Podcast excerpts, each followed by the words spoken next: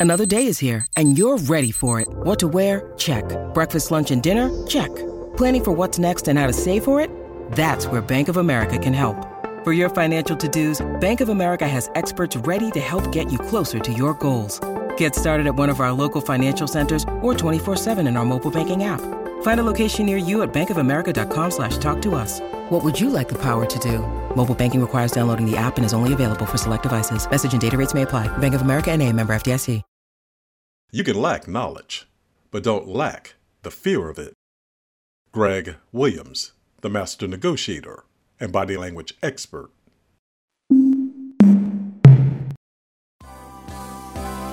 Hello, and welcome to Greg Williams, the master negotiator and body language experts podcast. Five big mistakes bad negotiators absolutely make when they negotiate. People don't realize they're always negotiating. Do you consider yourself a good or bad negotiator, or somewhere in between? One thing that separates good and bad negotiators during negotiations is their questions, their thought processes, and how they control their discussions. And throughout the negotiation proceedings, there are five big mistakes bad negotiators make that rob them of more significant negotiation outcomes. The following are five egregious mistakes bad negotiators make and how you can avoid them to enhance your negotiation outcomes. Mistake number one not knowing how to ask the right questions at the right time. The questions you ask during a negotiation determine the answers you receive. Thus, your questions determine how well you negotiate, the flow of the discussion, and its outcome. Accordingly, Questions are an integral part of a good negotiator's repertoire, and it is a skill that bad negotiators sorely need.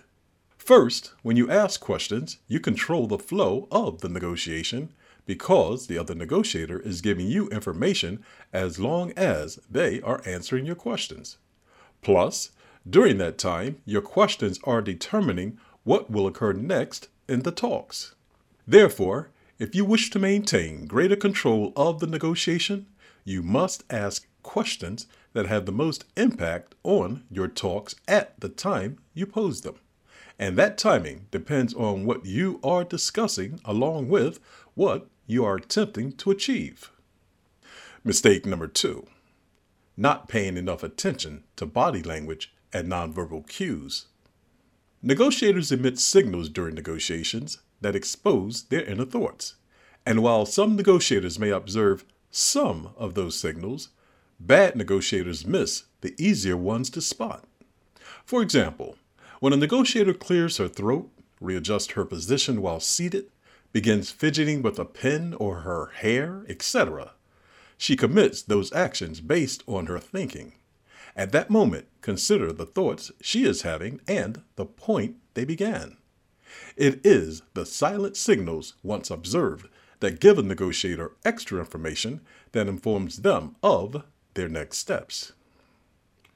Mistake number three not knowing when to stop negotiating. Bad negotiators can possess the trait of not knowing when to stop negotiating. At times, greed may dominate their actions. They may think there is more on the table that they can grab, so why not go for it?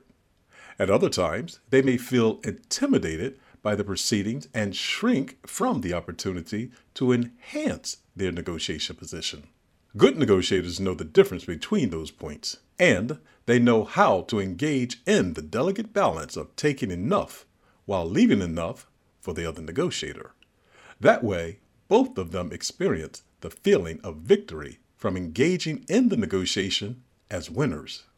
To enhance your perspective on what is enough for yourself and your opposition, first, know what you are willing to accept and your walkaway point. Assess that factor per the other negotiator needs too. During the talks, ask what deal might the other negotiator receive to be happy. The balance between what you and she will accept is the point to settle on. Bad negotiators may be reluctant to pose this question for fear of not controlling the response. And in so doing, they hobble the opportunity to advance their potential gains. In reality, no matter what the answer, they will have gained additional insight that gives them a target for which to aim. It will also provide them with another perspective from which to negotiate. Mistake number four not knowing how to exit the negotiation. Another bad mistake that bad negotiators make is not exiting the negotiation correctly. They leave back doors open that allow the other negotiator to finagle his way into a better deal than the one upon which was agreed. Good negotiators are aware that a negotiation agreement is most vulnerable as negotiators get closer to agreeing on a deal and it becomes even more susceptible to tampering once it has entered into the acceptance stage. When concluding the negotiation, confirm that all parties agree upon the discussed outcome. Do not be afraid to address concerns the other negotiator may have. Just be sure that you state emphatically that your current discussion is to clarify everyone's understanding. That will be your silent signal indicating you are not renegotiating what the two of you have agreed. Mistake number five not knowing how to push back against the other negotiator. When I was a young boy, my grandmother told me there is a right way to do something and there is a wrong way. And sometimes you can do wrong right, which will be the best way to do it. As I grew older, I pondered her words on many occasions. The point is, when negotiating, you must know how and when to refute your opponent's position. Everything does not deserve a rebuttal. If you engage in such, that could take you off track from your goals. To avoid the mistake of responding to every question, statement, and request, ask your opposition what is most important. Prioritize the responses the opposition cites and determine its value to you. Then assess what you will trade off to get the opposition to do the same. Doing that will avoid addressing possible whims and it will give you greater control of the negotiation. Reflection Everyone makes mistakes, but bad negotiators turn bad mistakes into bad negotiations.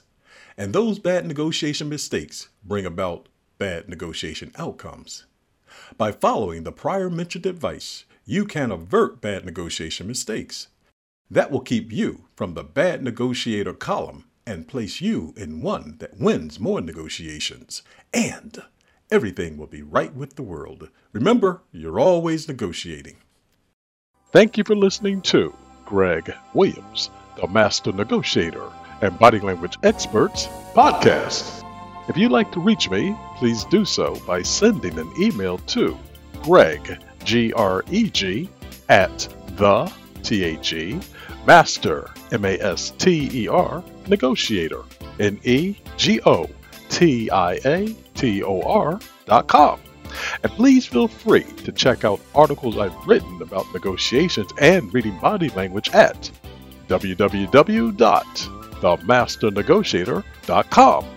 Remember, you're always negotiating. Goodbye for now.